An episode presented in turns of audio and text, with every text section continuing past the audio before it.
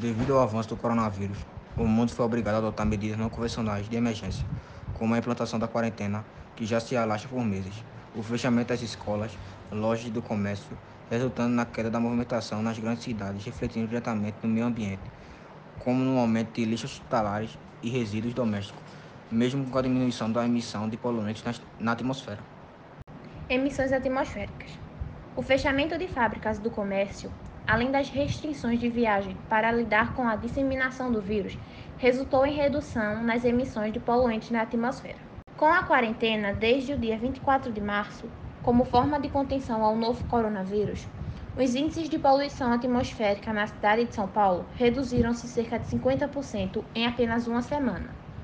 É o que mostra a comparação dos dados atmosféricos divulgado pela Campanha Ambiental do Estado de São Paulo entre as semanas do dia 15 a 21 e 22 a 28 de março.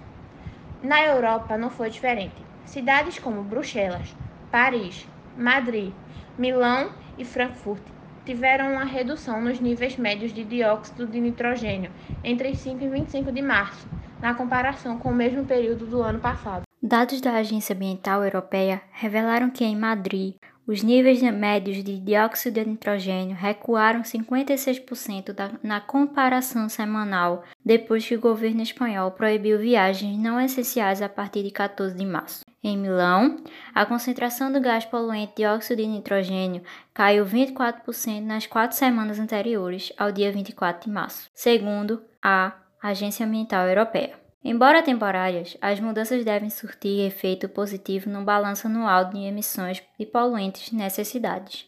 Consumo de energia elétrica e combustíveis, segundo o ONS.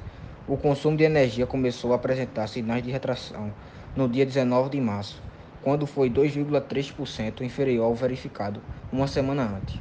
No domingo, a queda foi de 8,9% na mesma base de comparação. Com isso, caiu também a necessidade de geração hidrelétrica o que possibilita a recuperação do nível de armazenamento dos reservatórios. No domingo, as usinas da região Sudeste Centro-Oeste tinham 48,7% de sua capacidade. Há um mês, eram 37,5% a carga de energia do sistema elétrico interligado do Brasil devido ter recuo de 8,1% em abril, segundo o ONS. De acordo com a Fé Combustíveis, postos vêm sentindo também os efeitos das medidas de isolamento. Na quinta, as vendas em São Paulo foram 39% menores do que a média histórica para o município. Em Goiânia, a queda foi de 42%, em Porto Alegre de 26% e em Belo Horizonte de 19%. O alívio provavelmente será momentâneo e sua causa é uma má notícia, mas a redução de emissões e consumo de combustíveis fósseis podem acabar sendo realmente significativos para os balanços anuais do meio ambiente.